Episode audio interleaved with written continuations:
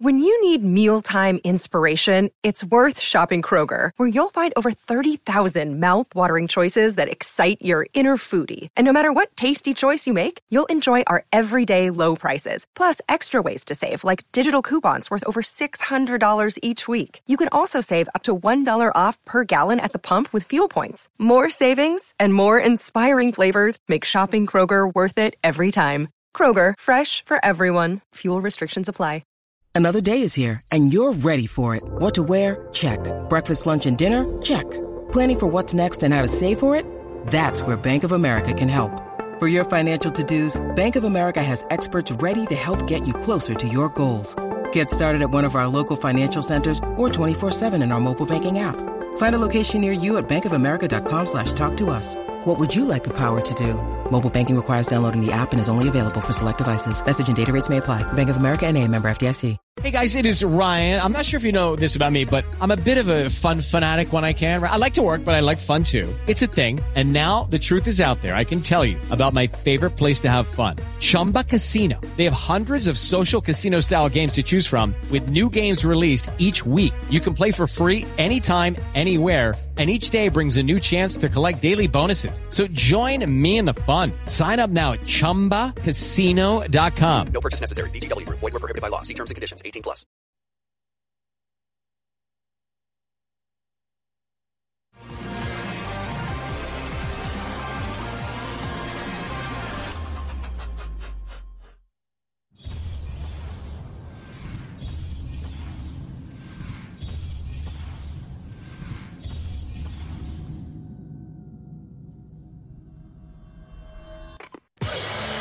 The Dave Hooker Show. A presentation of Off the Hook Sports. Objective insight, expertise, top guests. Available on YouTube, Apple, Spotify, and the Off the Hook Sports app. Download now for free. Also available on offthehooksports.com. I compute and obey. Now to Dave Hooker. Ready.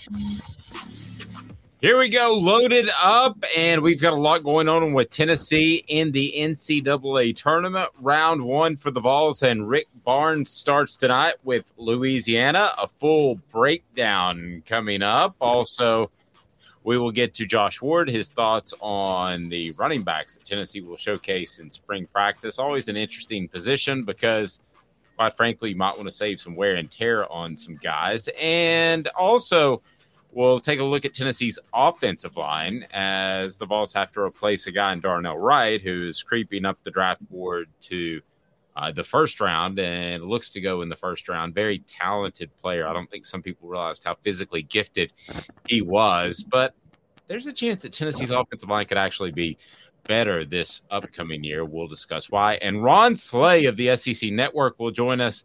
So we got it all. We got football, basketball. Hit that thumbs up button, the like button. We greatly appreciate that. If you haven't subscribed at this point, what are you thinking? Good morning, Caleb Calhoun. How are you, sir?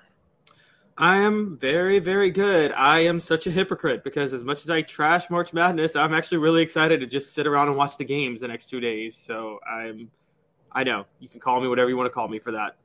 I'm too. I'm jazzed. Uh, I enjoy it from noon to midnight, even though I'm a big football guy. You're probably more of a basketball guy than I am, but I'm a big football guy. This is my favorite um, two days of the sports calendar right before the weekend probably the divisional playoffs in the NFL. I love that having back to back games, but I, I, will watch from noon to midnight with a break. Uh, I've already got plans to meet someone. Looking forward to that. And we're going to see how many wings we can eat together. And I'm going to put the over under at 49 and a half. And I'm going to go with the over. That so. is a heart attack waiting to happen, isn't it? Well, we got to get Caleb. We got to go somehow. You'll you'll learn that at some point. You'd rather go out on a good note um, and uh, leave a decent looking corpse. I'm past the point where a good looking corpse is a possibility. So you're saying you'd rather die? No, I want to die ugly and decrepit and old and looking horrible. I know. I um, that means I made it a long time. Yeah, I think it depends on your perspective there, but we do remember those like uh, I guess James Dean, who was the one that said that. We remember him as that that good looking guy, but seems like every rock star from the 60s and 70s died at 27 too. Jim they either Morris- died at 27 or they look really weird because they still they're still touring and trying to dress like they're in their 20s and they need to accept that they're not in their 20s.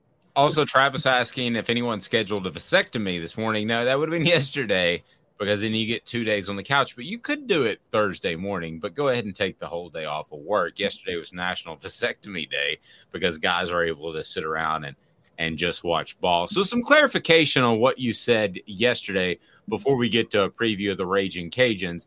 You don't hate the tournament, and it might be a little bit gimmicky, but your issue is more with the regular season. Is that fair? Uh, my issue is that the tournament itself, as exciting as it is, creates other problems. Just on another note, I love alcohol. I am very, very, very, very, very strong on how alcohol's bad for you. It's worse for you than like uh, there's there's studies done. Alcohol's worse for you than some of the hard drugs, not just weed, but it's actually worse for you than things like cocaine, heroin. It's one of the most dangerous things that's out there. It's probably the most dangerous depressant, and it's the one we've legalized. But I'm still going to drink because I love drinking. So yeah, Caleb's uh, kind of my own private YouTube. I was watching a special on that tonight about how you have to take more um, poisonous uh, molecules in for alcohol consumption and the buzz than pretty much any other drug. That's why you feel so hungover from alcohol more than other drugs. You know, you could probably smoke a bong all day long. I mean, I haven't done this in a long time, but you could probably smoke a bong all day long and feel pretty good the next day. That's not the case with alcohol. So, for those that are taking the rest of the day off, I want you to pace yourself. Pace yourself today. Uh, like Kevin Garnett says, drink a glass of water every once in a while. Know when to drink a water, which is the dumbest commercial ever. it is, but Kevin Garnett's one of my favorite players. He's, he was my favorite player for years in the NBA, so I make a lot of excuses for him. Um, but Funny you say that. He's one of mine as well. All right. Anything is possible. Is it possible for Louisiana to beat Tennessee? I think it clearly is. And I love the matchup of good against good here. This is essentially a Josh Heupel offense going against. I hate to say it because I don't think it's going to turn out this way, but a Georgia secondary. This is good against good. This is Tennessee being very good defensively on the perimeter. And this is Louisiana, who, if they hit threes, they're going to win games. Well, duh, you could say that about anybody. But Caleb, through studying Louisiana and the Raging Cajuns, what I've found is that they take threes efficiently. They're not Golden State. And listen, it's working for Golden State in the NBA. I'm not knocking, but they're not just going to chuck up threes left and right, which is why I will go ahead and throw out my prediction. I think Tennessee will play good perimeter de- defense. I think uh, Tennessee will get Louisiana frustrated. I don't think this game's going to be close after really digging into it this week. What say you for the Vols in round one? At a just fantastic 920 start time. Gotta love that. So we can get the local news in. We take the two hour break. But anyway, Caleb, not that I hate 920 start times. The worst is when you get sent to New Orleans to cover a tournament and it's a 920 start time. So then you catch up with your buddies who are supposed to meet you and they can't walk down Bourbon Street and you're stark sober because you've covered the game. Not that that's happened to me 18 times. But Caleb, what do you think of the game tonight? Um, so as far as the game goes tonight, um, I would mostly agree with you, but there's one major caveat, which is Louisiana is not your regular mid-major that shoots the ball well from three team. They the reason they shoot threes efficiently and can go off is because their focus is actually scoring on the inside. They got right. Jordan Brown, a guy who is averaging 19 points a game, is 6'11. He's a junior. For the record, I wouldn't be surprised to see this guy. I, I looked at a little bit of his highlights. I wouldn't be surprised to see him transfer, hit the portal this all season, and go to a bigger school. I mean, he has got NBA potential, I think. Um, and so maybe that works out with Tennessee. Maybe during the game, you're like, "Hey, uh, hey, how would you like to have one shining moment with us?" That's true. Or maybe he'll pull a Kevin Durant and lose to Tennessee, and then go join Tennessee the next year. there you go. Um, Garnett though didn't jump. No, no, no. I said Durant. Oh, Durant. Oh, Durant. Durant. Durant literally blew a 3 1 series lead to Golden State and then goes and joins them the next year in one of the weakest moves in sports history. I agree Um, with that. And Uh, but if I'm Tennessee, I am dropping in some. Hey there, you know. I mean, he is the type of player. I noticed that too. He's the type of player that can create buckets down low. That if Tennessee had, they're a different team, and they're a good team now. Don't get me wrong, but they're a different team with a guy that can create buckets and then find guys on the perimeter. Right now, nobody collapses down on Tennessee because their guys on the post can't create buckets. And when you kick it outside, they're covered because nobody collapsed down. He's the type of guy. We're really on the same page today. It's weird uh, that I was thinking last night. He's the type of dude that if he were on Tennessee's team, I would be saying Sweet 16 is very, very likely. I agree. Um, this is where, and this is where the key for Tennessee is going to be Jonas Aidoo tonight. The disappointment for Tennessee, I think it's fair. It's fair at this point. Say Ross Plavsic is a disappointment. He he is in his third year. He's a seven footer. You want to see. You always want one seven footer that can really be that force inside, and he's never turned into that. So Olivier Nkamhoua has had to do a lot of the work, and Olivier's a stretch four. So the, they're going to have more trouble defensively tonight than you might think because Louisiana can play a full on inside out game. And by the way, Louisiana has another forward who is six seven, averaging 11 and seven and a half rebounds. Now, six seven in the NBA is not a thing in the post. It is a thing in college. In college, six seven can make you a big force down low. Tennessee's going to have their hands full because Louisiana plays a true inside out game.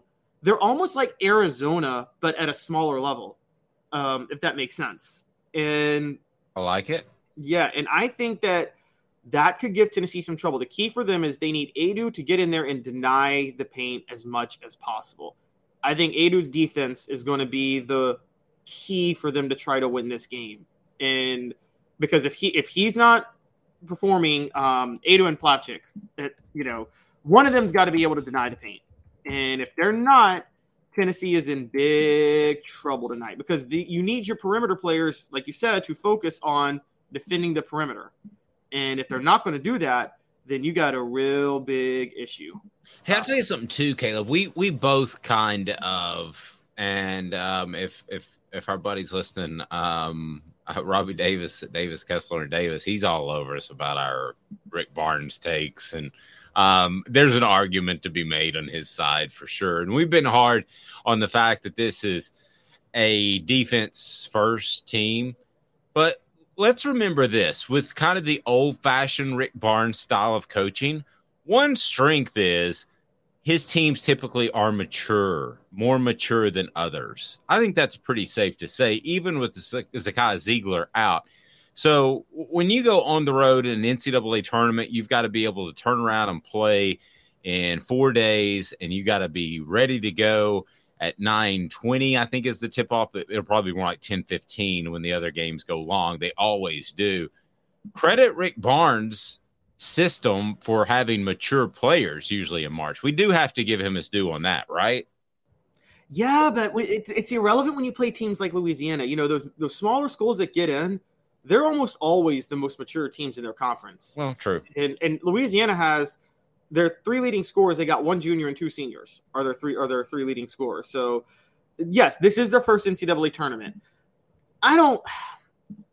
I, Dave, you've covered teams. I want to know what your thoughts are. I know people always say like the whole like no playoff experience or no postseason experience. Is that really a thing in sports? Is that really like they don't have any experience playing in this game?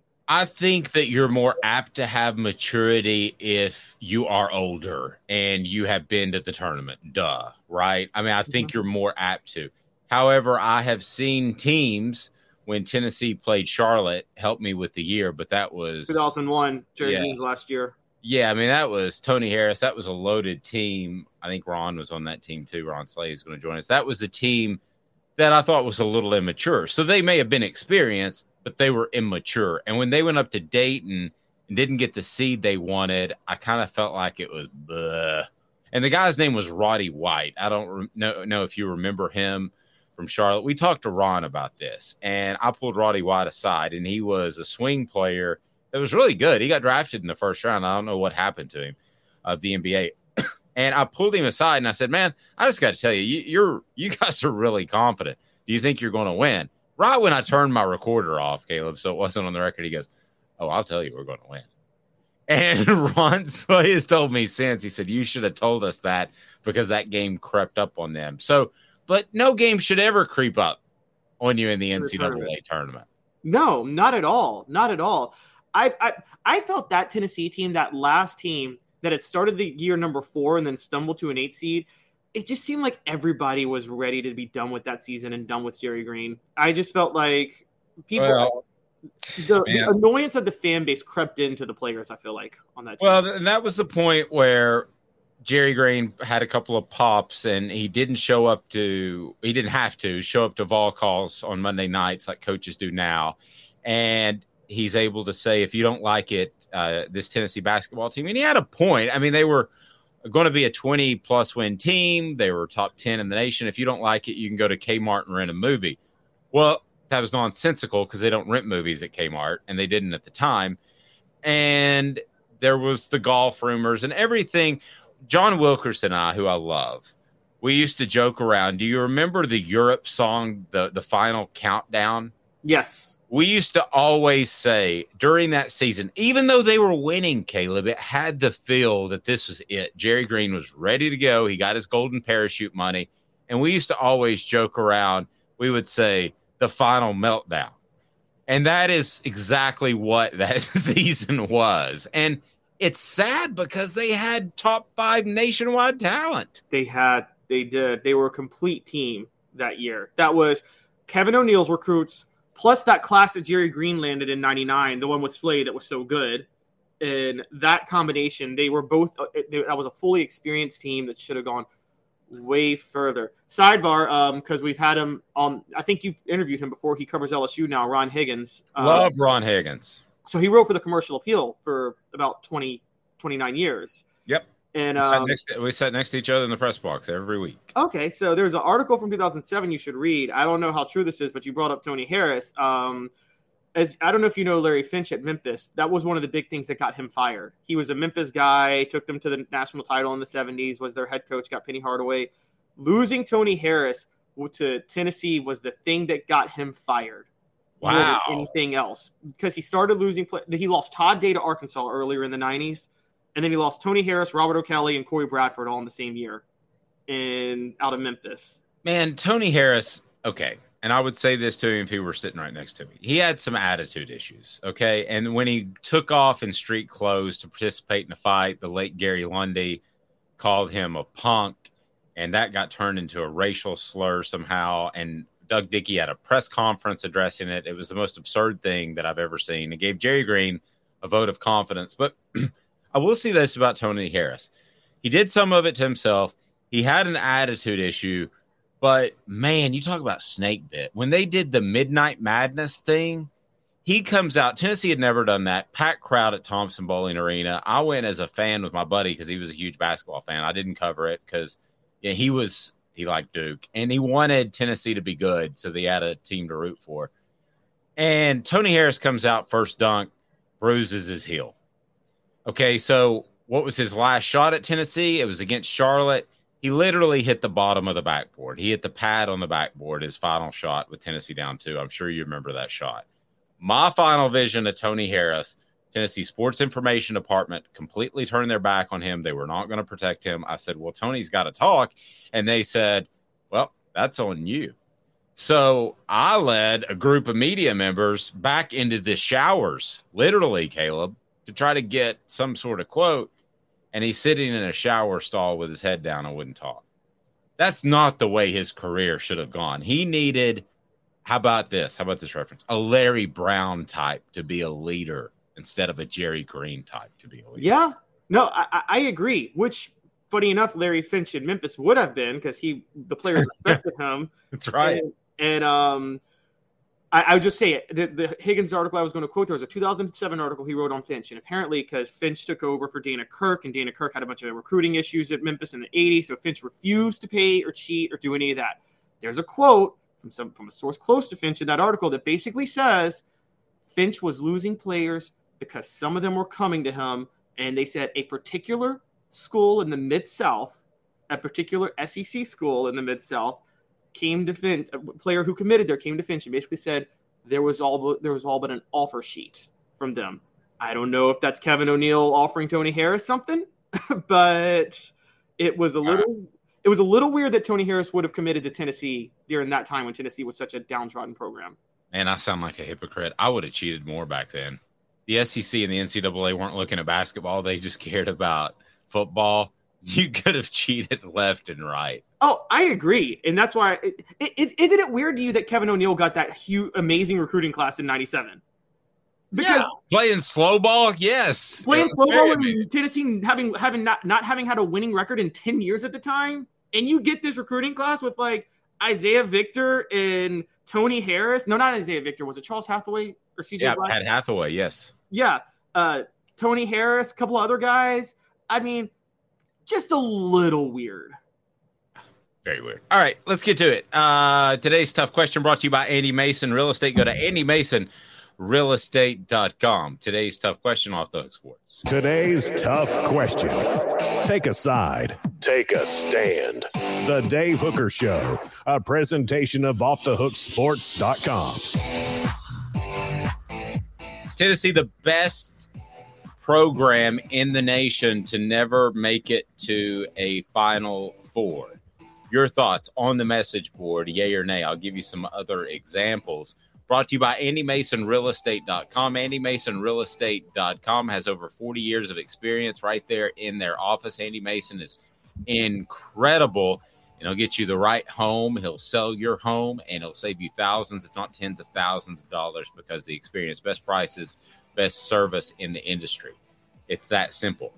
You threw this question out there. I did my research and wow, you could make an argument for Tennessee. So, some teams I'll throw out there BYU, Xavier, Missouri, Utah State, Alabama, which could change this year. We'll see. I don't think they've got the wherewithal to make it that far.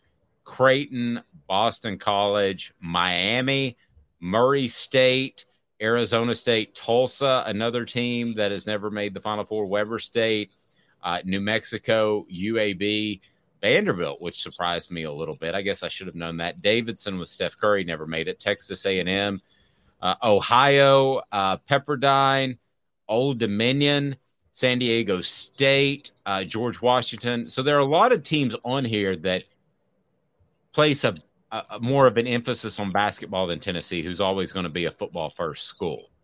But you talk about funding and the fact that Tennessee hasn't made the Final Four, that all the schools I just listed, Tennessee has as much or more funding than all of those schools across the board for athletic department. So I don't know what direction you're going, but as far as the best program to not make a Final Four, considering funding, I will go ahead and say yes. They're they're not Xavier. They don't have that sort of panache in basketball. At least they didn't 20 years ago. But yeah, for the funding that's been behind them, I will I'll, I'll, I'll play ball there. I think that they should have made the Final Four at some point. Surely to goodness. Yeah, I think they're the best program too. When you talk about program size and their history, I mean Tennessee's got a history of. Look, I mean, Bernard King and Allan Houston and Dale Ellis. Those are three all-star caliber players. Bernard King, if not for an injury, probably should be in the Hall of Fame. And yes, you know, I, I think mean, he still should be, but uh, you know, he was pretty good after the injury, con- especially considering the injury was in the what 1980, where you didn't have medical technology nowadays. We're like ACL, oh, we'll rub some dirt on that, you'll be fine. Uh, but he broke his leg and was still pretty good after it. So that to me, um, no, I'm I'm with you. I mean, those are some big time names. Yeah, some major names. You're right. And then um, so I, I I I do. I think that it's I think Tennessee's the best. I think Missouri probably has a case. I'm not fully adept on Missouri's basketball history, but I know that they um wasn't Gene Keady the coach there? was that Purdue where he was the coach? That, was Purdue. That's right. That he had an incredible come over. A, incredible come over. What does that mean? oh, come over, come over, come over. no basketball reference at all there, Caleb. But um, No, you look at those other schools, the Xaviers of the world place more of an emphasis on basketball because they know they can't compete in football. But based off funding alone, I mean that, that's that's a pretty easy argument to to make that Tennessee's the best program to never make the Final Four. But they may do it this year, Caleb. I know you believe. Oh gosh, no, I don't believe at all. but I will say, had they actually put any effort in coaching hires up until tw- 2000, before 2005, I think we would have a different conversation right now. I think had they, I look back at the candidates they could have hired when they hired Jerry Green and Buzz Peterson, and I'm just like, people like Gregg Marshall were out there, people like Bill Self were out there, and you go for Buzz Peterson. Well, and even the guy that had a long career at Vanderbilt, Kevin was- Stallings, Kevin Stallings. that would have been a had- boring team to watch. They were boring, but he had success at Vanderbilt, and they had him hired. I don't know if you remember, but Kevin Stallings was on the front of the Knoxville News Sentinel as the next coach of Tennessee basketball. That was written by Mike Strange at the time, and there was one little issue: is that Doug Dickey went for the final interview, and Doug Dickey went in another room to take a phone call from Jerry Green, and then was uh, thrown out of the Stallings household because Mrs. Stallings was listening to the phone call through the door. I think Oh, I've mentioned that story to you before, right? Yeah, I think you did. Yeah, yeah. They, I, I know that Jerry Green was like they rushed to get him. It was like it wasn't not rushed to get him. I'm sorry. They had they settled for him on accident. They didn't really. He was not their top choice by at all. I will say this: the funniest thing about Jerry Green, and there were a lot of funny things about his tenure at Tennessee, including the Kmart go rent your VCR tapes at uh, Kmart. But the best thing was when I got a text from a coach. He said, "You need to look up when Jerry Green was hired at Oregon." And I, it took forever. That was before YouTube had every single video known to man. I feel like they have the, my first steps on YouTube nowadays but he's introduced and they said now i bring you jerry green. And he goes i am so so pleased so honored can't believe that i have been hired by the university of and he forgot the name of the school. And somebody and i swear to you it's out there. Somebody goes oregon. And he goes the university of oregon that's right but one of his assistant coaches sent me that. I don't know if Josh is too young to remember that. Josh Ward of the Sports Animal joins us now. Do you remember that video in which Jerry Green couldn't remember which school hired him? Josh, good morning. Oh, we're having trouble with Josh's audio. I think we're having trouble with your audio in your end. Are we all locked in there? Try again, Josh. So, Dave, do you There know are. if there it you are? There you are. th- does it work better when the mic is turned on or off? Which is which is the more effective method? Is is that a better introduction than Jerry Green's or worse? Which I remember my first day in radio. yeah, I'll bet Jerry Green wishes that day that his mic wasn't working, so nobody could hear that he didn't know where he was working. Well, the So, mic wasn't uh, working when Rick, when Rick Barnes was hired. Who remembers that press conference? the the mic had issues that day as well. But yeah, the, the fear at the time, because remember, things could have been going better for UT athletics at the time, was that oh no, this is not a good sign of what's to come. but things have actually gone better for Tennessee athletics since then. So uh, it's not always an indication of what's happening next. Well, I'll, I'll ask you today's tough question brought to you by Andy Mason Real Estate. Go to andymasonrealestate.com, save thousands or tens of thousands. Is Tennessee the best team, or is Tennessee the best basketball program to never reach a Final Four? There are other programs that have big time funding, like Alabama. There are some like Xavier that place more of an emphasis on uh, basketball, but it is a little bit stunning with all the names that you go back in Tennessee history that they have not made the final four once, Josh. Does that not blow you away a little bit? Besides seeing how things have played out, uh, yeah, it, it is a little stunning considering the resources. They've had good coaches, they've had some great players along the way, and they've had opportunities, Sweet 16 appearances where you could very easily see two more wins to get to the Final Four. They have the one Elite Eight appearance where it came down to the very end and almost got in. But uh, yeah, considering how good Tennessee actually has been a number of times and how many good players they've had and the money that is put into Tennessee basketball overall, yeah, you would think that they would get there considering other programs like know, VCU can get there and George Mason can get there. Then, yeah, you would think Tennessee could get there at some point. And some big names. Caleb, go ahead and jump in there when you start talking about different decades of uh, Ernie and Bernie and all of those guys. And Caleb mentioned them before you came on. I mean, there's just an awful lot of history, Caleb, for Tennessee not to to make the the tournament. And some of that history, as as we talked about, was under Jerry Green. So, but um, at least he knew where he was hired. So go ahead, Caleb. I'm sorry. Yeah, no, I I, I agree. Um, and one of the things that really stands out is Tennessee Thompson-Boling is one of the five biggest arenas in college basketball. Um, and there's of the four ahead of them, one of them is a football arena, the Carrier Dome, and so that doesn't really even count. By the way, my condolences to Brent Axe. What ESPN Syracuse did was was disgraceful. Just wanted to throw that out there to fire somebody for being too critical of the program. Um, but anyways, um, what Tennessee has a top five arena that was larger than Rupp for a long time until recently. I think um, they have. You're right. A lot of resources, a lot of tradition, a lot of great players, and I think Josh brought up a great point. An incredible set of opportunities to get to the national title. I mean, I don't think I don't know if the program will ever get over that 2000 loss to North Carolina because that I mean it was the red carpet to the national championship game was laid out because had they beat had they beaten North Carolina they would have played Tulsa in the Elite Eight then they would have played Florida in the Final Four and they had swept Florida that year so I just you know that talk about opportunities wasted. By the way, Josh, that's Mark Packer's fault because he came up to me and said it looks like Tennessee's going to beat North Carolina. And at that very moment, we were on the sideline. At that very moment, Brendan Haywood got in foul trouble. In comes this guy named Julius Peppers. You're like, wow, he's got a lot of muscles. Yeah. And the next thing you know, that game flip flopped as soon as Mark Packer said that. It's his fault. Yeah. See, that's ahead of this time. Today, if Mark Packer were to do that, that's when you immediately pull out your phone and you bet on the other side because you know that has just completely jinxed. That's that's roses in the mouth.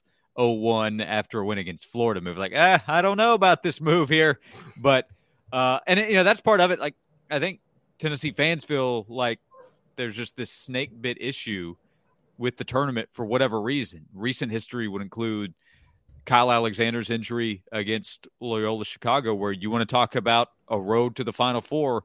Loyola Chicago took it after beating Tennessee in that second round matchup. Uh, the Purdue game with the questionable call there late in the game uh, just a few years ago with Lamonte Turner's foul. So they've had opportunities to get there. I already mentioned the Elite Eight, the Jarnell Stokes play late against Michigan. If you win that game, you're in the Elite Eight and just needing to win one more to go to the Final Four. So they've had They've had shots, they've had teams. Sometimes, though, when Tennessee's made the run, they didn't enter the tournament getting all kinds of buzz. The the Elite Eight team was a six seed. The team that played against Michigan in the Sweet 16 in, in 2014 was in the play-in round as an 11 seed. But upsets along the way, like going into this tournament, we're talking about Duke in the next round, which could be the matchup for sure, but it's not guaranteed. You know, th- there's a chance they get upset, just like Georgetown as a three seed got upset in 2010 when Tennessee was a six seed. Yeah, by Ohio. So uh, Mercer upset Duke. Speaking of Duke, in that 2014 round. So you never know what the matchups are going to be, and often Tennessee as the underdog, which actually it isn't by the odds makers here, but by the mood of the fan base right now. The mood of the fan base is not here we go, Final Four this year. And I'm not saying it's going to happen, but typically a lot of the successes come when it was not expected. We also forgot about one big heartbreak the 20 point blown lead against Ohio State in the 2007 Sweet 16 when they were up on Greg Oden and Mike Conley by 20 points, and then Ohio State came back and won and then went to the national title game. Ouch.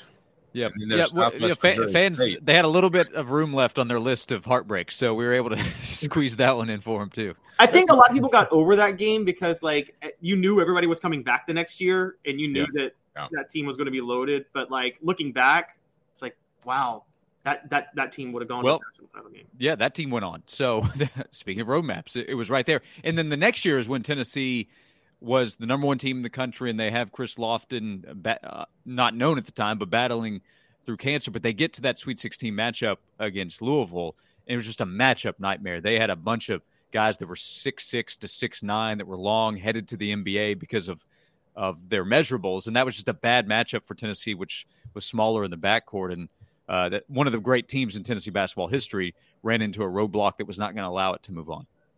Yeah, we wouldn't even mention Southwest Missouri State or the game before that that gets overlooked. I think it was a 45 to 41 win over Delaware that set basketball back about eight decades. That was awful to have to drive to Charlotte and see that. So, not to put you on the spot, Josh's appearance is brought to you by Xul Beer, the official craft beer of Off the Hook Sports, xulbeer.com. Worldwide award winning craft beer, and they've got parking in downtown Knoxville, which you don't hear from that a lot. But what is the most heartbreaking loss? I want to ask both of you guys, Josh. Let me let me start with you. To me, the Southwest Missouri State was one that it was a 30 point loss to a directional school at a very talented team that Delaware should have gotten their attention in the opening round. That to me is still the heartbreaker. So let me throw this out to both of you. What is Tennessee's worst loss and best win in, in NCAA tournament history? I'll give you guys both time to think about it. Josh, throw one out there. I'll go Southwest Missouri State. Yeah, uh, I still think the Elite Eight loss because that is your shot at the Final Four. And the run was so fun. And it came down to the very end. Missed free throw, then uh, play in transition for Michigan State. And they're able to score, and game's over, and your season's over. Instead of going to the Final Four, which moments later you thought had a really good chance to do. So, to me, because of how close Tennessee was and the first actual opportunity to go to the Final Four, and to this point, still the only Final Four. We wouldn't be having this conversation if the game goes the other way. We wouldn't be talking about, can you believe Tennessee's never been to the Final Four? And if they had played in it, who knows what would have happened after that? So uh, I would have to go with the Michigan State loss in the Elite Eight. Yeah, I'll, I'll get, I'm also going to my second though is that damn Mark Packer game. Well, was that because of the game or because of the trip you were gonna be able to potentially take that year because of your travel was, plans? that was that was it. Like when you bring up 01 LSU, Dave, you you have to make sure the audience knows that you're not worried about whether Tennessee was going to the national no. title game. You're upset because your trip to Pasadena got canceled. No, the Marriott Manhattan Beach was booked yeah. at halftime. I'm the one that messed all of that up. But so. you, then you got to go to Disney World. God, that place is hell on earth. Um, have you done the Disney World thing with the kids yet, Josh? No, we have not. Uh, we will fairly soon. We actually have a, a semi advantage to the typical uh, the typical setup. There is we have we have family about an hour away, so we can we can do a day trip instead of having to book this long trip just to Disney World. We can go visit family and then work in Disney World. So we'll be fine once we do that. I had free tickets um, uh, working for ESPN, and I remember being there and paying fifty dollars to park. And my daughter said, "Can we go someplace closer, like Dollywood?" I just wanted to absolutely rip my steering wheel out of the mount and throw it out of the car. All right, so uh, Caleb, what's the what's the best win? Let me start with you, and I'll go to Josh. What's the best win for Tennessee in the NCAA tournament? Well, just disagree with both y'all real quick, my worst loss is still that Ohio State game, but to the in 2007. But because that's the Michigan State game, they that was a back and forth. Ohio State they they had no business losing; they were up by 20. But as far as the best win, I think it's the Ohio State win. Two, uh, three years later, when they got or two years later when they got revenge, um, when they got to their first Elite Eight that was a thrilling back and forth. Ohio State was a two seed. Evan Turner was the clear cut number two pick in the NBA draft behind John Wall. And JP Prince has a clean block, one of the most beautiful blocks you'll ever see on an attempted game tying three. And Tennessee goes to the first Elite Eight. So, yeah, 2010 versus Ohio State. Tennessee's a six seed. Ohio State's a two seed. Tennessee wins in the Sweet 16. So, Josh, what do you think? Best win uh, for Tennessee in the tournament? Yeah, so that Ohio State win would have been on my list uh, because of the stage and uh, the high profile players on Ohio State side with Evan Turner. So that's a good one. Um, best wins. I'm I'm trying to think of w- what should count here. Uh, they didn't go because part of the issue is we always know that the end still ends up being disappointing for wherever they they get to, even if it's the Sweet 16. So uh, I'm going to say Chris Lofton's shot uh, when Tennessee was trying to avoid the upset you have uh, Dane Bradshaw inbounding the ball to Chris Lofton, kind of curling around, I believe, takes the pass in the corner, and falling away hits that shot to avoid the upset, and they fell the next round. But uh, that to me would be an all-time uh, shot from one of your all-time best players in the NCAA tournament. So the the run did not go as far as they hoped, but that spot was memorable for Tennessee fans. Well, yeah, and it's funny you mentioned that game. I, it took me a second to remember the opponent. Yeah, and it would yeah, and it would have been an upset. Um, so Tennessee's best win, do we all agree? Because I'm with Josh. That's one I was going to pick. That Tennessee's best win is avoiding a major upset by falling out of bounds three pointer in the corner. When Caleb's pick those good, like I, I might go that over mine. I'm trying to go with a maybe a backup option here. But to, so much of the tournament is you remember the shot itself, right? It's difficult to remember a lot of the games in terms of 40 minutes of action what happened because it, there's so much back and forth back and forth so you remember late that's why the the jp prince block uh, comes to mind in that spot so I, that's that's well stated so i that might be my my preferred pick but chris lofton the shot to because sometimes it's what you avoided if tennessee had lost the game you're now that's all of a sudden one of your more heartbreaking losses ever as a big favorite losing that early that would have been bad well, that team was so. I remember. I remember that team. They were so.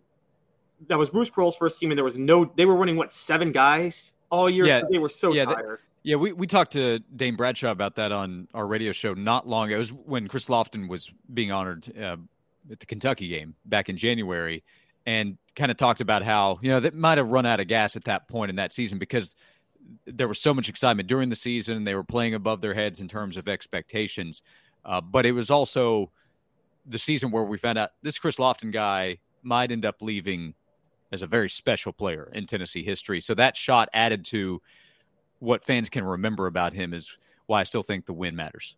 Well, guys, when you think about it, not not to interrupt the flow here, but Lofton had it not been for the cancer issue that I thought zapped his energy and and maybe des- the desire to, to be that 110% committed player. I don't know. I mean, I haven't talked to him, but it definitely zapped his energy that last year at, at Tennessee. Wouldn't he have been a great fit in the NBA where you can shoot it from wherever you want to? I mean, maybe a little bit ahead of that curve, but uh, I just I, I feel for Chris Lofton because I think his potential, Josh, wasn't wasn't fully reached for for factors way out of his control.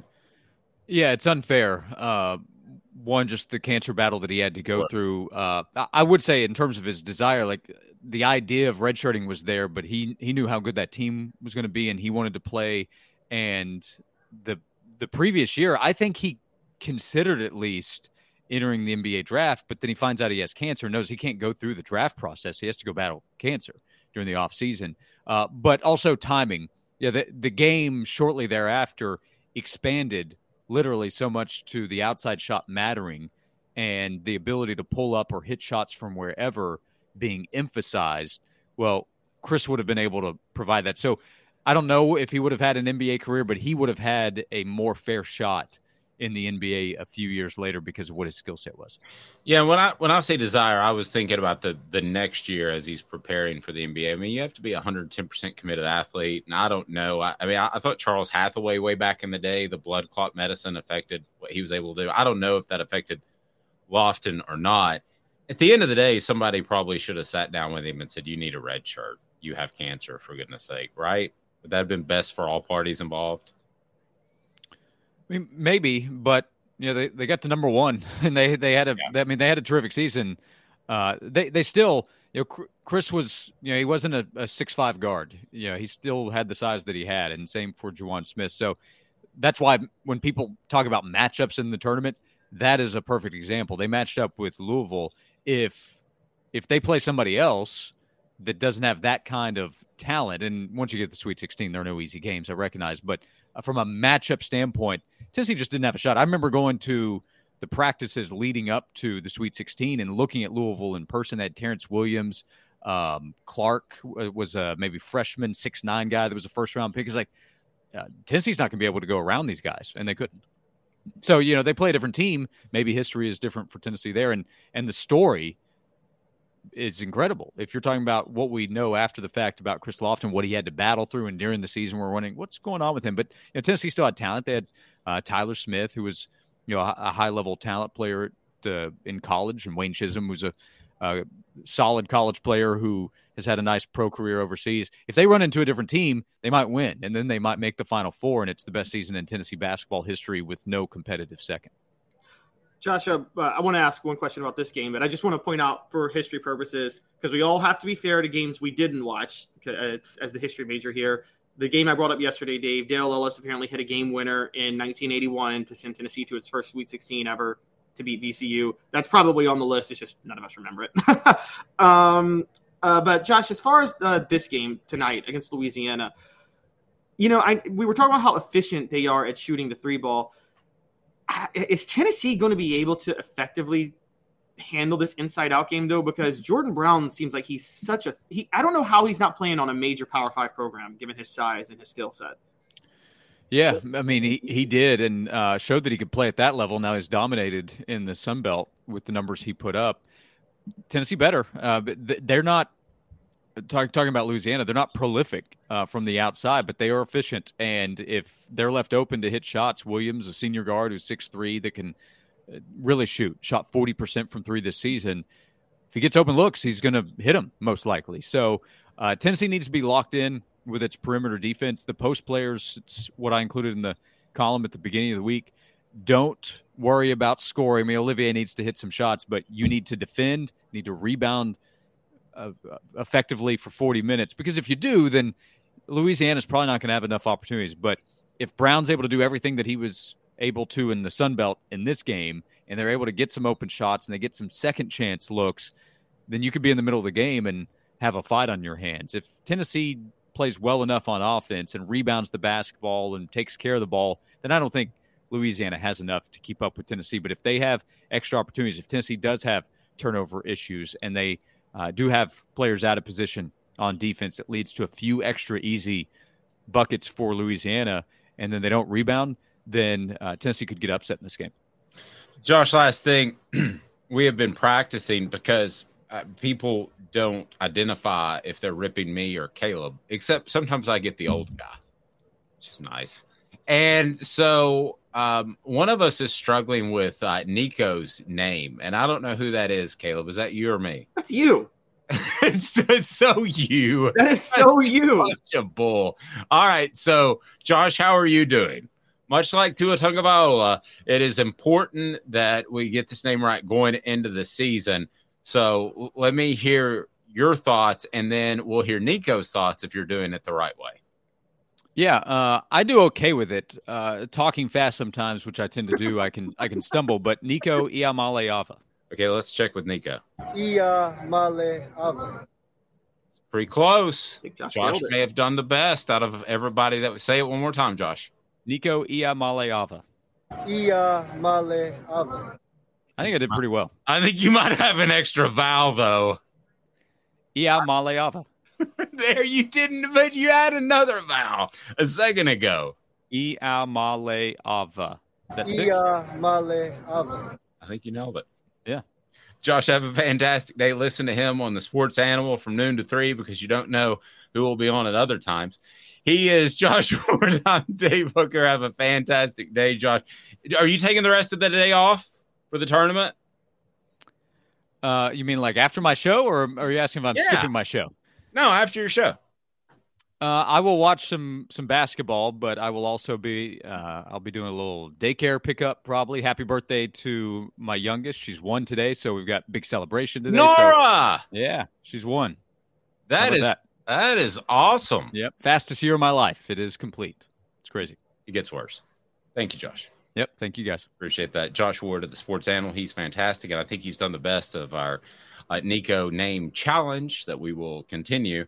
Brought to you by Campbell, Cunningham, Taylor, and Haun. You'll notice I'm not wearing glasses. I'm also not wearing contacts. Thanks to Campbell, Cunningham, Taylor, and Haun. Local vision that is absolutely through the roof. The vision care is unbelievable. Cataract surgery, LASIK surgery, or just the daily, weekly, yearly eye exam. You got any sort of issues, they'll take care of you. Campbell, Cunningham, Taylor, and Haun in Knoxville. They are phenomenal. Coming up, we're going to switch gears for a second. We're going to preview Tennessee's offensive line, and then we'll get to Ron Slay. So, a lot going on. Hang tight. Back in a couple minutes off the Hook Sports. Hit that like button, please. Family has been creating jewelry since 1986, each piece unique with a story all its own. I'm Rick Terry with Rick Terry Jewelry Designs. I'm a jeweler, and I want to be your jeweler. We're grateful that you chose us to be Knoxville's best jeweler. My family and staff look forward to serving you. So please come see us. Kingston Pike and Campbell Station Road in the heart of Farragut and downtown on Gay Street, right next to the Tennessee Theater. Inflation has risen to the highest level in over 40 years, according to the April 2022 U.S. Inflation Calculator. Will your investments provide you the income you need in retirement? Are you losing purchasing power of your savings due to inflation? Simply stated, if the cost of goods and services are 8% higher and you're only earning 4% in your investments, that money buys you less of what you need. Right now is the time to act. Call Guardian Investment Advisors today. Hey folks, Gary Viles here. I want to personally invite you to North Knoxville's newest sports bar and restaurant. It's Big Orange Phillies, located in Black Oak Center. And yes, folks, it's happening in Halls. Big Orange Phillies offers family-friendly environment with homemade meals and the best deli-style subs around. Billiards, darts, jukebox, shuffleboard, and cornhole, and a full bar. We also offer valet parking on weekends and during special events. We even have a covered back patio. It's happening at Big Orange Phillies. We want, we need, and we appreciate your business. Hi, Mike Davis here with City Heating and Air, reminding you to always dare to compare. Our team provides quality local heating and air service, installation, and maintenance across East Tennessee. We use only the best equipment like American Standard heating and air conditioning for your residential, new construction, or commercial needs. Honesty, dependability, and customer satisfaction have been the cornerstones of our business since 1961. City Heat and Air. Dare to compare. Chattanooga, we're at it again. For the fifth year in a row, you voted us best of the best criminal and DUI law firm. And finalists for best law firm and best personal injury firm. Thank you for the love, Chattanooga. We won't let you down. Do you want to own the more that owns every job? Then get to Vassy Lawn and Garden in Cleveland and get you a Toro. I'm David Vassy, here to talk to you about Toro. With a Toro Zero Turn, you'll get more out of every minute and you'll reach the finish line faster. At Vassy's, we like to say, no matter if you're mowing three acres a week or 11 lawns a day, homeowners and business owners alike find confidence in equipment they can trust from top to bottom. Vassy Lawn and Garden, Highway 60 North in Cleveland. Man alive, it's worth the drive. Got cataracts? We can fix that. Never miss another moment. With a little help from Doctors Campbell, Cunningham, Taylor, and Haun at cctis.com. Judy was boring. Hello. Then Judy discovered ChumbaCasino.com. It's my little escape. Now Judy's the life of the party. Oh, baby, Mama's bringing home the bacon. Whoa, take it easy, Judy. The Chumba life is for everybody. So go to ChumbaCasino.com and play over 100 casino style games. Join today and play for free for your chance to redeem some serious prizes. chumba ChumbaCasino.com. No purchase necessary. Void where prohibited by law. 18 plus terms and conditions apply. See website for details. Objective coverage. Hey, that's new. If we get caught, we're going to jail. The Dave Hooker Show, a presentation of Off the Hook Sports. YouTube, Apple, Spotify, and the free Off the Hook Sports app. I'm going to need to see some identification. Back to Dave Hooker. Have you downloaded the app yet? If not, you need to do so. And be sure and turn those notifications on. Because I give you a for instance, we had the ball report with Cooper Mays go up yesterday. So if you didn't have your notifications on, you might have missed that. So wherever you get your podcast, we encourage you to do so. Ron Slay coming up just a little bit later on the program to give us a preview of Louisiana and Tennessee first round matchup, which the Vols should win about a 10 point spread, but who knows? It is March. Hit that thumbs up button, the like button. We greatly appreciate it. We're with you each and every morning at 10 a.m. live replays throughout the evening and the next morning. So, except for tomorrow morning, because it would be very dated for us to talk about the Louisiana game before and then after the Louisiana game. So, that wouldn't make much sense. But go ahead and turn those notifications on. Take the time to do it now. You'll be glad that you did. And we've got big, big things coming up. I mentioned last week the Celebrate 98. uh, series that we're going to have. And, somebody asked me, what players and coaches are you going to have on? And I said, all of them. All of them. Yes. If, if they're still on the face of the earth, we will have all of them. If they started or they were a key coach, all of them. Fred White and I get a chance to work together. We're excited about that. And uh, Caleb Calhoun, by the way, we've got a pretty neat feature that we're working with uh, in which Caleb is actually really good at picking uh, games, which I don't say that about a lot of people because I think uh, betting is a losing proposition, but Caleb's good. And I think we're going to start a partnership here shortly where he will make you money. And how about that? That's pretty cool. So oh, that will make you lose your money. No, I'm kidding. Uh, you'll make. Yeah, well, you will at least you will at least make the people more educated whether or not they lose their money or win their money. Yeah, it's basically I am increasing your odds. Yes. And if he doesn't, at least you're more informed than you would have been otherwise, right? Oh, absolutely. Absolutely. I'm kidding, guys, obviously. Just wanted to just wanted to troll y'all. so you you want to do running backs or do you want to do offensive line today? We both got them on offthehooksports.com. Spring preview it starts Monday. You you make the call because I can do either one. I'm ready to roll. Let's jump in with running backs. It's a little bit of a unique position just because uh, everybody's back. Okay, love it. Let's go. Uh, running backs, a spring practice preview brought to you by our friends at Craft Treats. They bring you four downs brought to you by Craft Treats. Dot com. Go to crafttreats.com. Use a promo code off the hook. Promo code off the hook. Four downs is now. Um, who's this guy? Hello, wizard. The Dave Hooker Show. Who? A presentation of Off the Hook Sports. What? YouTube, Apple, Spotify, and the free Off the Hook Sports app. Four downs. Four questions. Four answers. The Dave Hooker Show. Four. Four. Four downs. A presentation of offthehooksports.com.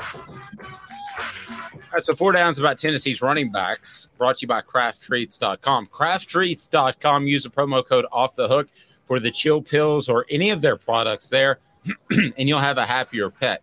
With the chill pills, they've got the CBD infused uh, treats that will help with your pet's digestive issues. Uh, will also help with your uh, pet's arthritis issues. It does that for me and my pet. Uh, Thaddeus is very happy when he takes his chill pills, and also with just anxiety, which I know a lot of people deal with uh, with their pets. Uh, so there we go. It is crafttreats.com. Use a promo code off the hook for 20% off off the hook. All right. Four downs as I want to talk Tennessee tailbacks. It's an interesting position because you have Jabari Small, and uh, um, you would think that he's the guy that's going to come in and handle the majority of the carries, but I'm not so sure it's that simple with uh, Dylan Sampson pushing and a Dylan Sampson having some more explosiveness. And also, Jaylen Wright was actually Tennessee's leading rusher, which might surprise you if you didn't follow the stats. So, let me start with uh, first down, and that will be who will be UT's leading rusher in attempts. In attempts, and the reason I ask it like that is because Jabari Small ran for 157 times for 734 yards. Wright rushed for 875 yards on 146 attempts. So Wright didn't get as many touches like Jabari did, but he actually averaged more yards per carry. So who gets more attempts? Jabari Small, Jaylen Wright, Dylan Sampson, or a player to be named later? I think it's still Jabari Small. Look, Jaylen Wright and Dylan Sampson are both um, more, they're going to be bigger playmakers. But the question becomes the workhorse. And we, you and I know this about Josh Heupel's offense. Despite its tempo, despite its emphasis on the quarterback and the skill players, there's a physicality factor that matters. So you still want a workhorse back to a certain degree and Jabari Small is the guy that can do that. So I think Jabari Small, Jabari Small is the only one that can be a playmaker and is also capable of getting you 20 to 25 carries a game. Okay, I think he is going to be the leading rusher as far as attempts because I think he's the closest thing they have to a power back in short yardage. So I will say yes that he will be the leader in attempts. Now, who will be the leader in yardage, which was actually Jaylen Wright last year? Uh, I still think it's going to be Jaylen Wright. I still think it's going to be Jaylen Wright. I think Jaylen Wright still. You know what though? No, I'm going. I'm taking it back. I think Dylan Sampson is going to start splitting more reps with Jaylen Wright. I so think I think by default, Jabari Small is going to actually get the most yards this year. But I don't think. I think Sampson and Wright together will average. Each of them will average more yards per carry than Small, and together they'll have significantly more yards than Small. I just think that by default, Small Small is going to have more yards than them because for what he's the only back to do what who's there to do what Josh to play that role that Josh Heupel needs him to play. No, I like Dylan Sampson a lot. Um, 58 carries last season. This is third down. Will he have 100 or more this season? He had 58 last year. I'm putting the over under at 99.5.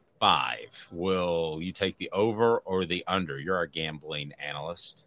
Easily the over. Easy. I think so too. The biggest thing that held Sampson back last year for people who are interested is that he wasn't great in run block and pass blocking. We saw that against LSU where he allowed that fumble. What the minute a running back picks that up, that's the only reason he did. That's the same reason Jamal Lewis was held out the first four games in '97, and that would that's a big part of playing running back. I think Sampson's going to pick that up this offseason. Yes, uh, I agree. He should be fine with that. Physically, I wonder if he has the stature to really help out in pass pro. We'll see. But I think that he's the type of electric player that we're going to see really shine out of the backfield. I'm not taking anything away from Wright or Small, but I just don't think there's that type of explosion there.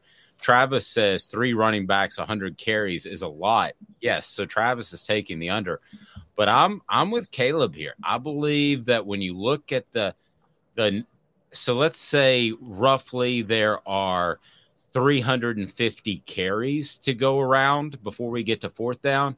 So 350 carries to go around. I could see Jabari Small getting a buck 50.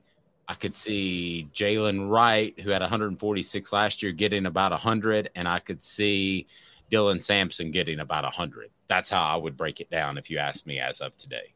Yeah, I'm, I'm pretty much right there with you on that. I like I like to try to disagree with you for our show sometimes, but in this situation, I can't. Be genuine. You're crushing it. Okay. so uh, the last one, fourth down. Uh, four downs again brought to you by Craft Treats. Use the promo code off the hook and they'll take care of your pet. Great holistic medicine, CBD choices as well. Fourth down. Will Jacob Warren, our own Jacob Warren, play the power back position at fullback, much like Princeton Fant did last year? No, because Khalifa Keith is there. But he's not there till the summer. Yeah. Okay. What do you have to learn playing a power back? Hey, It's pretty take- easy. that may be the easiest thing you ever have to know. It's pretty much A or B gap. Yes. Hence the reason you can put. Remember 2012 and put AJ Johnson in there at power back. Oh, I almost forgot that. Yes, and and Keith too is like uh already uh, 230 pounds. So I think so too. I think I hate saying that about a freshman who's coming in in the summer, Caleb, but I think he steps in there. I think that the interesting thing is going to be you're going to hear about Sampson in the first two weeks. I'll go ahead and tell you what's going to happen in spring practice because I've been around a lot of these things. So, assuming Sampson is healthy, you're going to hear about him a lot in the first couple weeks because they know what they got in Small and Wright. So, they're not going to push those guys. And then two weeks deep, you might hear about somebody else. I don't know who that somebody else is. He might be a walk on, but they'll try to give a guy some pub because you don't have to run a bunch of the tread off the tires of Small and Wright. You know what you've got. You'll find out what you've got with Dylan Sampson about halfway through. And at that point, honestly, with what you have returning, you can take your foot off the pedal with these running backs. I mean, there's no need to run somebody out there and get them hurt. I could go back to the days of Kirsten Biggers, Michael Stewart, who went to Hawaii and actually had a pretty good career. There are a ton of tailbacks who were spring tailbacks. And I don't know who that guy's going to be, but you're going to have a spring tailback by the orange and white game that everybody's going to get excited about, but it's not going to play very much in the fall. Caleb, that's just the way football works. Yeah, particularly specifically with running backs. I mean, it's it's really hard to.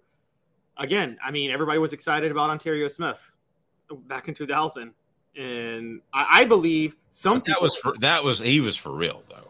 No, I know, but I believe some people thought. Remember this, 2000 after Travis Henry left, running back was supposed to be a weakness the year Travis Stephens was going to be the feature back, and I think a lot of people thought Onterrio Smith was going to be the better back than Travis Stephens. And then Onterrio Smith transfers, and Travis Stephens sets the all-time rushing record, largely because of the best offensive line ever. But Well, I'll be honest with you. I, I thought that Onterrio Smith was going to be a superstar, and I thought that Travis Stephens was a little bit slight of frame. oh, I did too. I, I I I didn't think anybody thought he could handle that like that Arkansas game where he carried it 41 times. I didn't think anybody th- thought he was capable of doing that. Yeah. And then the next year you had, boy, you talk about a hornet's nest. That may have been the worst hornet's nest that Tennessee ever walked into. And that was at Arkansas. You had Darren McFadden, Felix Jones, and ESPN Game Day was in Arkansas for the first time ever. And they ran all kinds of trick plays in the first half. I mean, Tennessee could have played their, they had to play their A plus game that day to win because Arkansas was so so ready. You just it's rare you have a feel before a game sitting in a press box like, oh man, you better survive. and Erik Ainge wasn't starting that game either because remember to when Cutcliffe called a quarterback draw uh, to run out the clock against South Carolina and Erik Ainge got hurt. Yeah, that that of, of all the games that Tennessee stepped into, that Arkansas game that year felt like the biggest buzz saw game. And I still remember it felt like you saw shots of Darren McFadden's biceps each and every play. He had incredible biceps. Those are biceps to strive for. Do you recall those when he would do the the muscle thing? I don't recall the muscle thing. I remember his biceps though because I remember like the way he ran and his speed and his shiftiness. I'm like, this is like if Reggie Bush. It's like Reggie Bush athleticism, but like way stronger. It's like if Yeah, Reggie. wait. Yeah, like 20 pounds bigger. Yeah, exactly. It was he was a freak in college. I mean, look, I thought he should have won the Heisman in 07 under, over Tim Tebow. I'm sorry. I thought Darren McFadden should have been the Heisman winner. I wouldn't have hated that. That was before I had my vote and I righted all the Heisman wrongs. So now that I have a vote, everybody, I think I've only missed one, but I, I make different picks. Like Will Anderson a couple of years ago was on my final three. He should have been in New York City. He wasn't, but no, uh, they only send defensive guys to New York City when a Tennessee quarterback is there because That's right. All right, let's let's bring the one, the only Ron Slay in here. Love this guy. He's a superstar in the SEC network. He's on 104.5 The Zone with Brent and Don. Great people. So check him out if you're in the Nashville area. Ron, how are you, sir? I'm doing good, man. How you guys doing? Good. I I have to be honest with you though. I feel for you a little bit. I've I've done both shifts. I've done morning. I've done afternoons in radio, and this is the one. These the two days, the Thursday and Friday. You don't want to do afternoons. You just want to get back and eat as many chicken wings as you can. yeah, that's the guess what? The good thing is we we carry the um we carry the games. Oh yeah, so you're off. I'm off, baby. It's it's time to enjoy the games. I'm sitting back and chilling, drinking and eating, baby, drinking and eating. but you'll still do. excuse me. You'll still do three to seven, right? No. Oh, so you're off off. Yeah, we off off Thursday and Friday. We carrying all the games um with um Westwood one, so they're carrying the games while while we're on. And hey, more power to them, baby. I'll see Let you on me Monday. wait a second. Let me check my watch. I can be in Nashville in about an hour and forty five minutes. If I'm just Come saying. on, come on, meet me at Party Foul. I am hosting a watch party though, so yeah, I'm, I'll be there for a little while. Man, I got an open tab too, Dave. So come on, baby. An open tab. Well, I don't I don't drink anymore, but I can eat a lot. You can drink a lot of water, baby. You can drink a lot of water. Um, uh, Ron, Tennessee, finish this sentence for me. Tennessee will win easily tonight, which I think they will, because why? you eliminate their their um, main focus in Jordan Brown. You eliminate him with your four bodies that you have, and um, keep him to what six points and eight rebounds. I think that's a great job done um, because that means you have to have Louisiana go to a different outlet, you know, and that's not their main their main source of output. Their offense is what keeps them rolling, and if you don't have Jordan Brown as the catalyst for that, then I think Louisiana's in trouble, especially under those lights. You know, being a team that hasn't really been there, so I, I think it's a it's an opportunity for Tennessee to take advantage of that, especially with the four bodies they got to throw at them. Ron, it's it's a it- it's interesting to me. You brought up Jordan Brown because I look at this this Louisiana team. They remind me of like a mid-major version of Arizona, like Mhm. almost like a clone. Super efficient from three. They have an inside-out game. Is that good or bad news for Tennessee? They put up a fight against Arizona on the road earlier this year. So I, I would, I would, I much rather have them playing a, a team like this with an inside outside threat instead of a spread offense where you got guys shooting from everywhere, where you got to get Aidoo matched up with a stretch five or um Tobe running out and switching on point guards and you know having guys in mismatch situations. I would much rather have this because you know guys are going to be able to play their natural positions. You know, we're Tennessee still plays a, a natural, I mean, a natural, a traditional four and five in the games, and you want to be able to continue with that. So you don't want to have to have the bulk of the minutes go to Josiah sliding down to the fourth spot. You know, you want to get as much rest for him as possible and cool with him being in a natural position at the three where he doesn't have to do a lot of banging and things of that nature. So hopefully on the offensive end for Tennessee, you can take advantage and get some buckets too, um, where you don't have to go about being in, in a spread situation either. You want to play your traditional style. So I love I love this this matchup actually. I think we lost Caleb's mic. Caleb, did we lose your mic? Yes, you did. I apologize. Come guys. on, Caleb. It's March Madness and your mic's going crazy. I remember my first time in radio. That's the second mic failure today. Josh Ward had a mic failure with us just a second mm, ago. Hey, Yeah. look at your cup. Hold the cup up.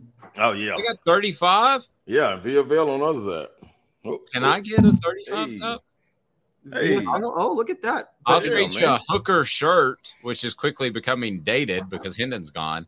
A hooker shirt for a 35 cup. It can mean so many different things, Dave. Looks like a Raiders cup. I'm gonna be reference honest. to The my- black and could be a silver. reference to my I went I went neutral, Caleb. I went neutral. I can take it anywhere. um, so, uh, Rod, it's funny because you know you, you know you're not supposed to look ahead, but I do want to talk a little bit about if Tennessee wins, who you know the possibility of them facing Duke. Do you think it's a given that they're going to face Duke? Because Oral Roberts, I, I scouted them; they shoot really well from outside. They do shoot really well, and then you got guys that are not. Um, so or Roberts, you got guys that um are new to it and don't know any better coming into the NCAA tournament. You know what I'm saying? Like they don't know they're not supposed to be good. They don't know they're supposed to be upset. They don't know they're supposed to be um stunned and shocked by the lights. So they come in and playing their way free for all. You never know what can happen in the tournament. That's one thing about March Madness. You can't script it. It's unscripted. And Duke coming into it, you're led by a guy in Jeremy Roach, but man, you got a lot of freshmen out there playing the bulk of the minutes who ain't never been there either. And this isn't Duke right now carries the same mystique to me as Kentucky does. Like nobody's really afraid of the tradition there because you don't have the same guy for Duke roaming the sidelines. Like at some point, he could get it together and get these guys to snap out of it and start playing the Duke style of way.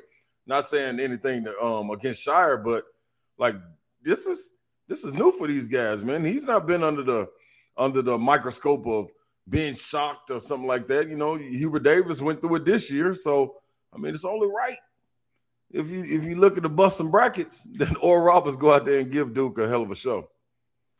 Ron, I'm I'm of the belief with with John Calipari, and I want to get back to this game, um, that the, the- he's survived and thrived on the one and done. Mm-hmm. But I think you're going to see teams. I think you're about to see a real renaissance period in college basketball during the regular season, and the reason I believe that is because NIL is going to keep guys around who might have gone to the NBA prematurely.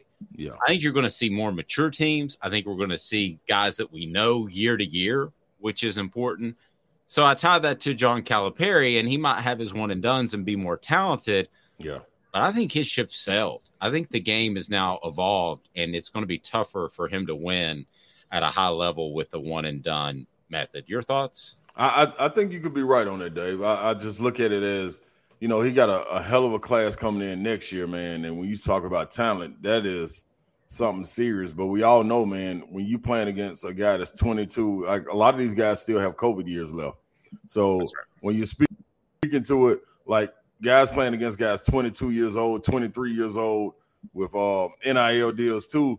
They're not really worried about the 19 year old that's coming in and getting all the hoopla about going to the NBA and things of that nature. Like they want to shock you and be on front page of um, whatever website it is to let them know that hey man, we're here too, and we just knocked off Goliath, and that's what I'm talking about with the mystique not not really not really being there. Like he even tried Cal tried to bring back a veteran group, and it still was a little rocky. You know, Cason Wallace kind of that he, he that mode that he went with this year. Veterans around one young guy kind of works right now. Mhm. Like when you talk about the renaissance of a program, kind of um, putting a guy in there, a freshman, and letting him be around some veteran guys, and him trying to mature, and then by the end of the season, kind of like what Cason Wallace did. That'll be totally different next year when he gets all these one and dones, and guys got to move on. And he's stuck with them, and they don't have that experience, man. Experience is the best teacher. You don't have that, man. You don't have nothing. And it looks like, to your point, that's what it's about to get back to because you're going to have not only that, but you got mid-major guys that's going to get in the transfer portal and try to make that leap to the Power Five conferences, and they're going to be ready to play and prove something. So they'll be looking at chops when a guy comes in, uh, such as a DJ Wagner next year, and you get the opportunity to play against him head up, you know, and it's gonna be fun to watch. I, I think you're right. I think you're right. You got to you got to be able to mix it in and sprinkle it in with the transfer portal and guys that are staying around. I think you're. I think you're seeing already some of that at Gonzaga. I think there are guys Yeah. that, that want to stay as opposed to hopefully make an NBA team. Sorry, Caleb. Go ahead. Yep. No, that's fine. Uh, it's time to put Ron on the spot regarding Tennessee. Um, Are Ron- we, gonna, are we gonna do the pronounce Nico's name? no, I got it. I think. Oh, you got it. All right, let's I try don't want that to do it right second. now. Um, I had it. Iamaleava. Okay, Nico. What do you say? Oh, that's the wrong drop. Another Oh, that was fail in a jam. radio. Yeah, That was- that- that was I'm Nico having one of those dancing. days. I'm excited about. Iamaleava. Iya Okay, Maliava. Nico. What do you say? Ia Male Ava. I think Ron just Male. Ron Ron just destroyed Josh Ward. It's Maleava. Male. Uh, see, I thought it was Maliava. Maleava. Nico, tell me. Ia Male Ava. There we go. Iamaleava. I can send you that for your drop bank if you would like. Maleava, Maleava. I, you know what? I ride around saying this name because guess what? Because Ramon, Ramon got it. Ramon Foster got it, and I'm like, man, how did he get that? So after I heard him get it right, I said, you know what? I'm gonna ride around practicing saying it. So I've been practicing for about a month. I'm gonna be ready for it. I did too. Bob Kesling's somewhere doing that as we speak. All right, Caleb, go ahead. It's fine. That wasn't the thing that was going to put him on the spot, but that was a good one. No, what I'm putting you on the spot for is all right. Who goes Okay. further? Both number four seeds, Vols or Lady Vols. Ooh, That is a good one, Caleb. Golly. Oh, with the Lady Vols playing at home. Mm, mm, mm. That's a good one, man. Wow. it's tougher than it was back in the day That's- when you just assumed the Lady Oh. Vols would make the Sweet Sixteen. You just knew what it was. You just you just knew what it was. Like they scathed by a little bit last year. I forgot who it was. Was it Louisville they were playing in, in Tennessee? I forgot who it was, was but I was yeah. watching it. Yeah, and they, they got on by that one. Man. See that that mystique is gone just a little bit too, like I was speaking about with Kentucky and Duke too. So you got to kind of regain that. I'm gonna have to go. Uh, the safest pick is the Lady Vols. That's the safest pick with them playing at home, and you know I think they got a jolt in the arm with Tamari Key um um announcing she's coming back. Rickea Jackson, her announcing. I, I think that kind of lifts the spirits and gets them through. Um, my money. money. I'm gonna go. I'm gonna go with the men, man. I'm gonna go with the men. I'm gonna go with the men. I got the men getting to the Sweet 16, and then we'll see what happens then. Wow. So it may be even. I may break even on this. Could break even. Uh, yeah, I think if you put money on what you think, Caleb? I'm sorry. What you think? Oh, I got I got Lady Vols. I got Lady Vols going to the Sweet 16. I got men losing in the second round. Sorry, I'm a hater. Okay, that's cool. So you so you got him losing to Oral Roberts. I got But you think Duke is going? I got him losing. to Oh, you think Duke is going to make it? I think Duke's going to make it. I, I think without Zakai, I think Tennessee is just going to have too many issues um, to get to the Sweet 16. So what is it? You like the freshmen for Duke? What is it? Like what make you think them freshmen go? No, it's more just Duke's red hot. I mean, they've won nine straight. They won the ACC tournament. Um, they still Mm-hmm. shoot the ball well, and they still have enough size. And I don't think Tennessee. I don't think Tennessee can turn up the tempo the way they would want to defensively without Zakai, and I think that's going to. Okay. I think Duke's going to be able to run their offense because of that. Okay. Ron, we were having the discussion earlier. Is Tennessee the best program to not win, to not make it to a Final Four? And you start to look at the list, and there are well-funded programs like Alabama is one, and th- there are other programs that place a higher emphasis on basketball, I believe, like say uh, Xavier.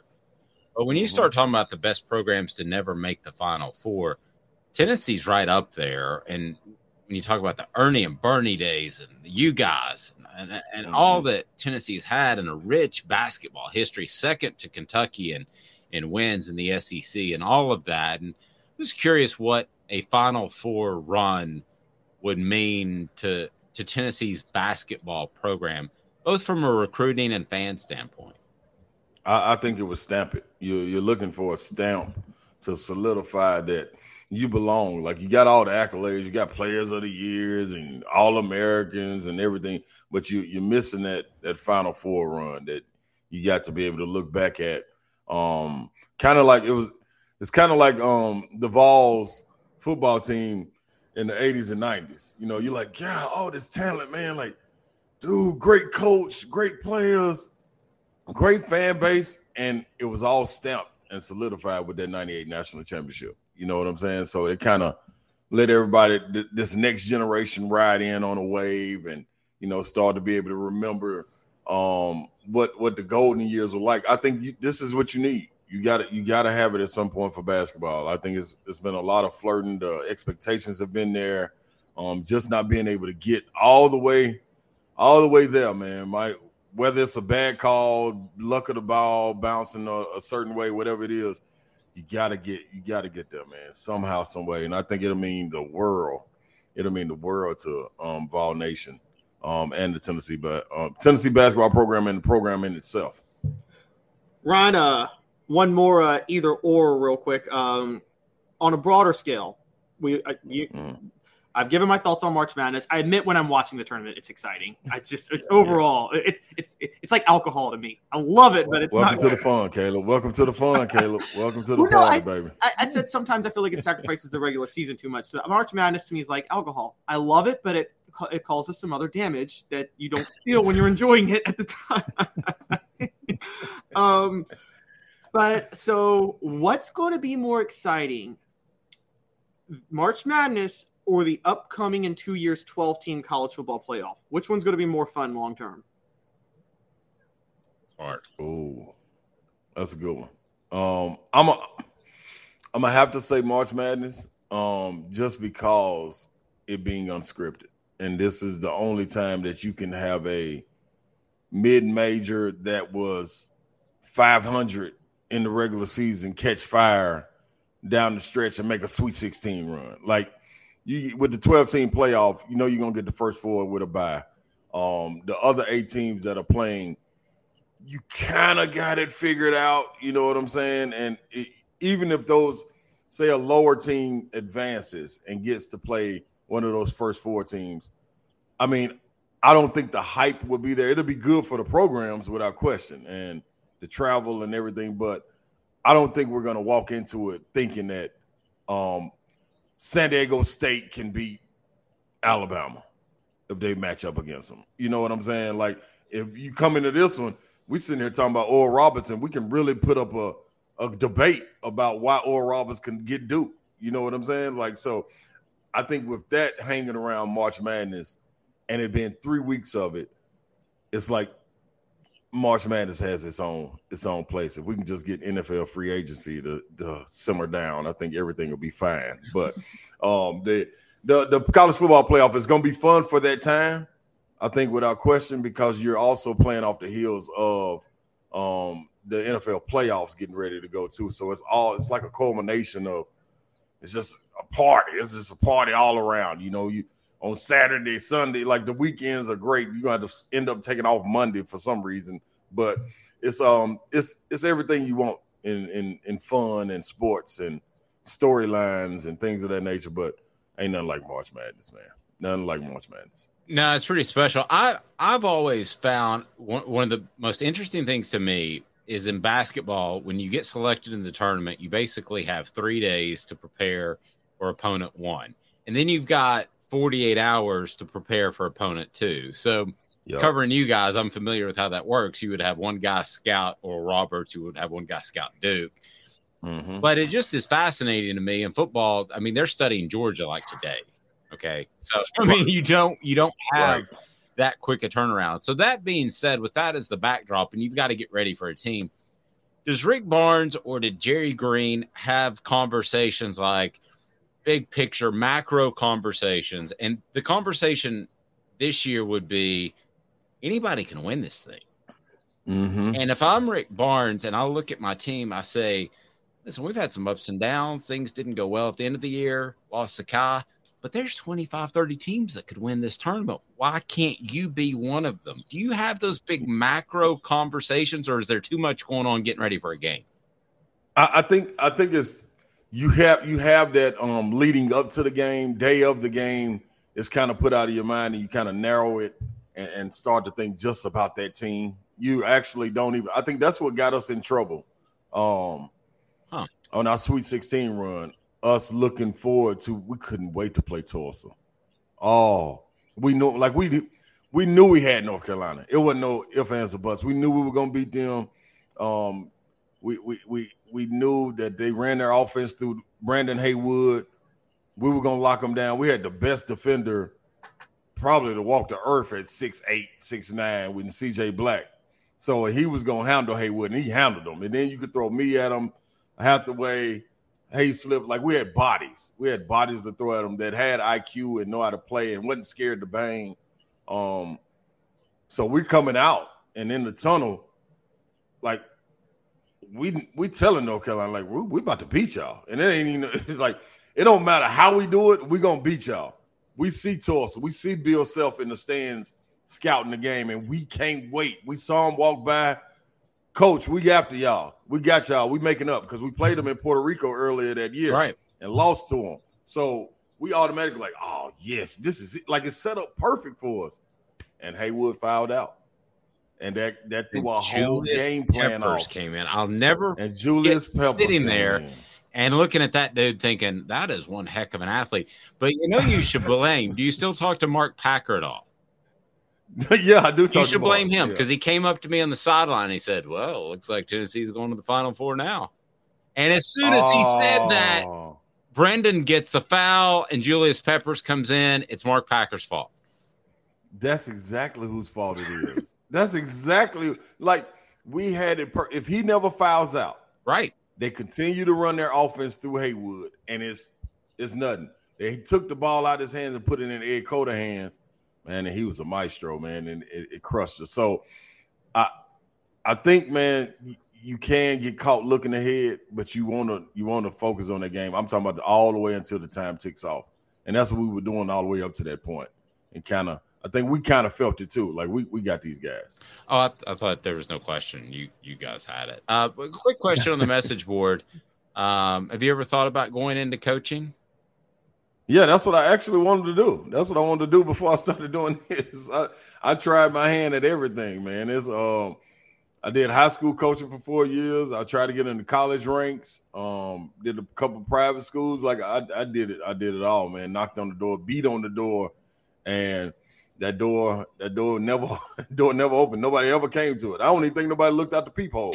so I just, so I um, I actually went to the house next door, and the media door was wide open, and they, they greeted me, with, they greeted me with open arms, and here I am. you have that little uh, automatic cameras on the door. Ding dong, it's Ron again. Pretend we're not Yeah. here. Everybody just got quiet. I saw the lights on and everything. It was a party. It was like Home Alone when the people going by the going by the window when he was acting. Well, I mean, I'm curious though, because I mean, you, you could still do it when you see Penny, Jerry Stackhouse, those guys that are doing that. Uh, you're building a name for yourself. We've we've seen in basketball guys get plucked from the, the media. Well, Yeah. how would that? How would you react if that happened? If somebody called? I'm gonna be honest, man. Honestly, I would love to do it. Like it ain't nothing about it's nothing like being around the game of basketball, to prep for it, and to be able to transfer the information to the player and then the player carry it out. It may only happen two out of eight times that the player carries out the information, but when it happens, man, it's no other greater feeling than that. Like as a coaching staff to go back in that locker room after the players in there celebrating, you sit right there like that was a hell of a game plan, man. And they carried it out, and we got to win. Like it's that's as close as you will ever get again to playing. You know what I'm saying? Like to be able to have your imprint on the game. That is is no other feeling like that. Like when I get to go call games, I still prep like I'm playing the game. Like I don't really take my notes out there with me or anything. Like I write them down, study the notes, put my music on as I'm getting dressed. You know what I'm saying? As I'm riding to the arena, I got my music bumping like I'm getting ready to play play the game, and it's showtime. So that's as close as I get right now in broadcasting and doing media. So yeah, it ain't nothing like it. Ain't nothing like coming through that tunnel. It's, it's different. It's telling you what I might do because I've always Ron. You know, I know you played it in, in high school. I think you'd be a good football coach. Honestly, yeah, I'd be a good get back coach. Here's the thing: if Ron, Ron, born in Memphis, lives in Nashville, went to school, Yeah. went to UT Knoxville, one of the guys that covers Mhm. the whole state of Tennessee. If you coach Tennessee, I don't think a player would leave the state. Hey man, I'm gonna tell you, I wouldn't let them. I wouldn't let them. Like I'll probably get. In, I'll probably be investigated with tampering and um. I mine be more of kidnapping because I'm not gonna let them. You try to go to a visit, I'm gonna be waiting there at the airport and take them away, then keep them for two days, and they'll be like, "I just missed this. You missed this recruiting visit. Sorry. Hey man, come on up to Tennessee. Like, hey man, there's no way I'll let anybody get out of the state of Tennessee. I would love it. I would love it. Ron, great stuff for those that might be listening in Nashville. Where are you going to be for the watch party again? I'm um, in Party Foul, um, Party Foul, the restaurant, um, in Murfreesboro today from ten until until, and then tomorrow I'm at Party Foul in Cool Springs. So it's come out and holler at us, watch the game with us. Uh, we had another question from Nick, real quick. Uh, more popular in high school, you or John Henderson?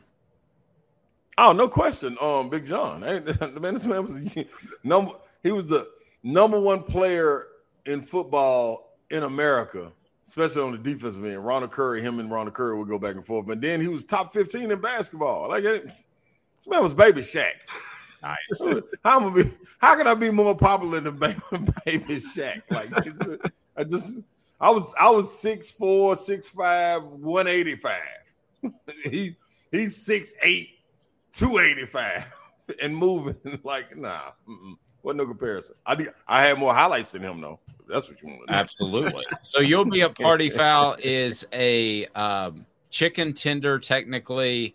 Yes. Is, let me ask you this: is is a boneless chicken wing a thing, or is it just a big chicken nugget? That's a big chicken nugget. you gotta have the bone. You gotta have the bone. gotta have bone in, bone in, and nothing like it. You're a great man, Ron. I appreciate you, buddy. Enjoy the tournament. All right, let's go Vols, baby. There we go. Ron Slay, former Vol. We certainly appreciate his time. Have a fantastic j- day. Enjoy the tournament. Uh, we will be on with you after the game tonight, uh, win or lose. So that'll be a lot of fun. And we join you each and every day at 10 a.m. Eastern time. So set those notifications on. And Friday, we'll have a football Friday with Fred. Fred White will join us for Caleb Calhoun. I'm Dave Hooker. This has been a presentation of Off the Hook Sports. Okay, round two. Name something that's not boring. A laundry? Ooh, a book club. Computer solitaire, huh? Ah, sorry, we were looking for Chumba Casino. That's right. ChumbaCasino.com has over 100 casino style games. Join today and play for free for your chance to redeem some serious prizes. ChumbaCasino.com. No purchase necessary. Void where prohibited by law. 18 plus terms and conditions apply. See website for details. Hello, it is Ryan, and I was on a flight the other day playing one of my favorite social spin slot games on chumbacasino.com. I looked over the person sitting next to me, and you know what they were doing? They were also playing Chumba Casino. Coincidence? I think not. Everybody's loving having fun with it. Chumba Casino is home to hundreds of casino style games that you can play for free anytime, anywhere, even at 30,000 feet. So sign up now at chumbacasino.com to claim your free welcome bonus. That's chumbacasino.com and live the Chumba life. No purchase necessary. Group. Void were prohibited by law. See terms and conditions. 18 plus. Lucky Land Casino asking people what's the weirdest place you've gotten lucky? Lucky? In line at the deli, I guess? Aha, in my dentist's office. More than once, actually. Do I have to say? Yes, you do. In the car before my kids' PTA meeting. Really? Yes. Excuse me, what's the weirdest place you've gotten lucky? I never win and tell. Well, there you have it. You can get lucky anywhere playing at LuckyLandSlots.com. Play for free right now. Are you feeling lucky? No purchase necessary. Void where prohibited by law. 18 plus. Terms and conditions apply. See website for details.